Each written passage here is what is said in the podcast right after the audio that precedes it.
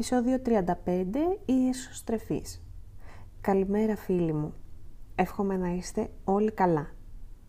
Αν μπαίνεις σε ένα χώρο άγνωστο, π.χ. σε ένα πάρτι ή ένα μαγαζί και θες να ανοίξει η γη να σε καταπιεί, γιατί νομίζεις ότι όλοι κοιτούν εσένα, τότε ξέρεις πολύ καλά γιατί θα σου μιλήσω σήμερα. Σκεφτόμουν το θέμα της εσωστρέφειας είναι ένα θέμα που μπορώ να αναλύσω καλά γιατί κοιτώντας πίσω μου στα χρόνια που έζησα ως εδώ, περίπου μέχρι τα 18 ήμουν ένα εσωστρεφές παιδί. Το παράδοξο της υπόθεσης είναι ότι σήμερα είμαι ένας εντελώς διαφορετικός άνθρωπος από τότε και αυτό είναι κάτι που δεν μπορώ να εξηγήσω ούτε και η ίδια. Ήθελα το χώρο μου, ήθελα να κάθομαι μόνη μου, δεν με ενοχλούσε η μοναξιά κάποιες φορές και τώρα απολαμβάνω το να μένω μόνη μου. Δεν μιλούσα αρκετά, άκουγα περισσότερο, ειδικά σε περιπτώσεις που βρισκόμουν σε μεγάλες παρέες, δεν ήξερα πώς να μπω στη συζήτηση και να πω τη γνώμη μου. Άσε που σε μεγάλους κύκλους ένας-δύο ακούγονται, που κάνουν συνήθως και την περισσότερη φασαρία. Οι εσωστρεφείς άνθρωποι έχουν μία γοητεία που δεν περιγράφεται ίσως και λόγω του μυστηρίου που τους καλύπτει. Θέλουν το χρόνο τους να ανοιχτούν, αλλά όταν ανοιχτούν συχνά βρίσκεσαι μπροστά σε μια ευχάριστη έκπληξη για τον πλούτο που κρύβουν μέσα τους. Υπάρχει αυτή η περίπτωση για εμένα, αλλά υπάρχουν και εκείνοι που δεν έχουν κάτι να σου πούν. Που δεν μιλούν γιατί δεν έχουν κάτι να πούν και το ξέρουν, οπότε καταφεύγουν στην σιωπή. Μου αρέσει η παρατήρηση των ανθρώπων και ως ένα πρώην εσωστρεφές άτομο έχω παρατηρήσει ώρες ολόκληρες ανθρώπους γύρω μου. Τι ήταν αυτό που με έκανε να αλλάξω αυτό το στοιχείο του χαρακτήρα μου; Κάπου εκεί στα 18, κάνοντας για πρώτη φορά τις συστάσεις με τον εαυτό μου, είδα ότι δεν μου αρέσει αυτό το στοιχείο του χαρακτήρα μου ήθελα να είμαι περισσότερο κοινωνική, να αποκτήσω το θάρρος της γνώμης μου, να βρω τα πατήματα που θα με κάνουν πιο δυνατό χαρακτήρα. Αγαπούσα την εσωστρεφή φύση μου, αλλά περισσότερο αγαπούσα την επαφή με τους ανθρώπους, την κοινωνικοποίηση, το μοίρασμα. Έψαχνα λοιπόν να βρω αφορμές, να βρίσκομαι σε παρέες, να κάνω νέες γνωριμίες και να μιλάω περισσότερο. Επίσης, αυτό που βλέπω σήμερα είναι ότι οι συναναστροφές μου ήταν με ανθρώπους πολύ εξωστρεφείς. Μου άρεσε να βρίσκομαι γύρω τους. Μου έδινε δύναμη να βγω κι εγώ από τις ζώνες ευκολίας μου και να τους μοιάσω. Σε αυτό ίσως βοήθησαν και οι κατοπτρικοί νευρώνες του εγκεφάλου, χάρη στους οποίους τίνουμε να μοιάζουμε με τους πέντε πιο κοντινούς ανθρώπους μας. Οι πέντε πιο κοντινοί μου ήταν εντελώς διαφορετικοί από μένα. Αυτό είχα διαλέξει και αυτό είχαν διαλέξει και εκείνοι κάνοντας παρέα μαζί μου.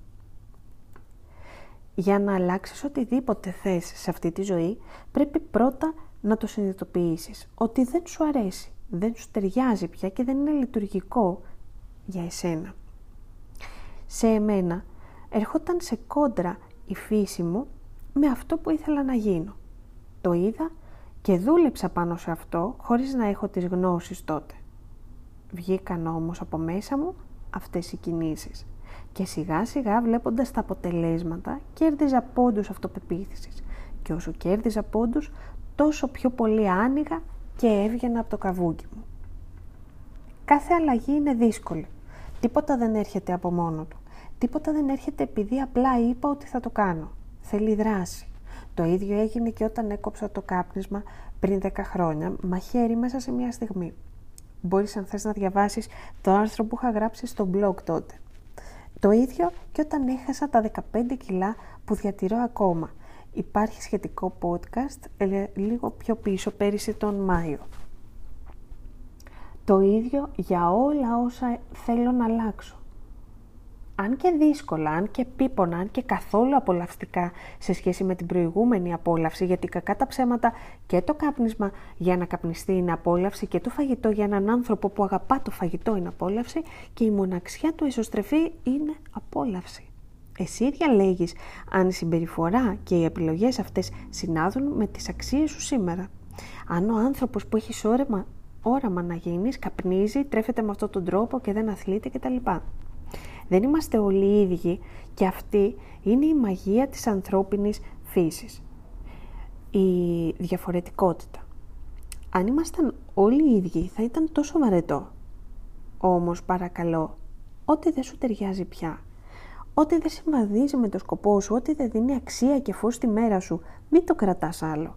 Είσαι πιο δυνατός από όλα αυτά που νομίζεις ότι δεν μπορείς. Σήμερα δεν μπορώ να φανταστώ ότι θα μπω σε ένα μαγαζί, σε ένα άγνωστο χώρο και θα έχω το άγχος και την αγωνία που είχα τότε και το κεφάλι κάτω.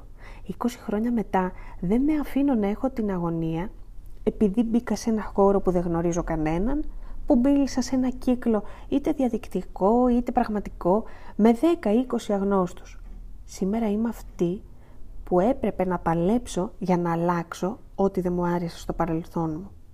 Που όμως, χάρη σε αυτό το παρελθόν, έλαβα τόσα μαθήματα και είδα τόσες εικόνες. Τίποτα και κανείς δεν βρέθηκε στο δρόμο της ζωής μας τυχαία. Αν απολαμβάνεις την εσωστρεφή σου φύση, χαίρομαι πάρα πολύ για σένα και να μην αλλάξεις για κανέναν άλλον. Χρειαζόμαστε περισσότεροι από τη γοητεία σας όλοι εμείς εκεί έξω. Αν δεν σου αρέσει όμως ή δεν ταιριάζει πια με σένα, άλλαξέ το. Ό,τι δεν σου αρέσει και δεν σε κάνει να αισθάνεσαι πρωταγωνιστής στη ζωή σου, άλλαξέ το.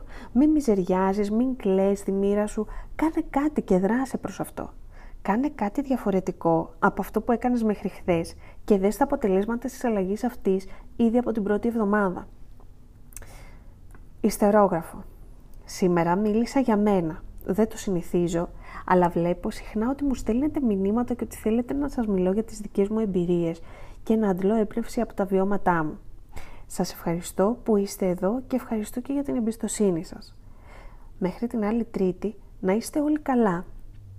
Αν αυτό που άκουσες σου άρεσε και πιστεύεις ότι μπορεί να βοηθήσει κάποιο φίλο σου, θα χαρώ πολύ να του το κοινοποιήσεις, ώστε να βοηθηθεί και αυτός. Φιλιά πολλά!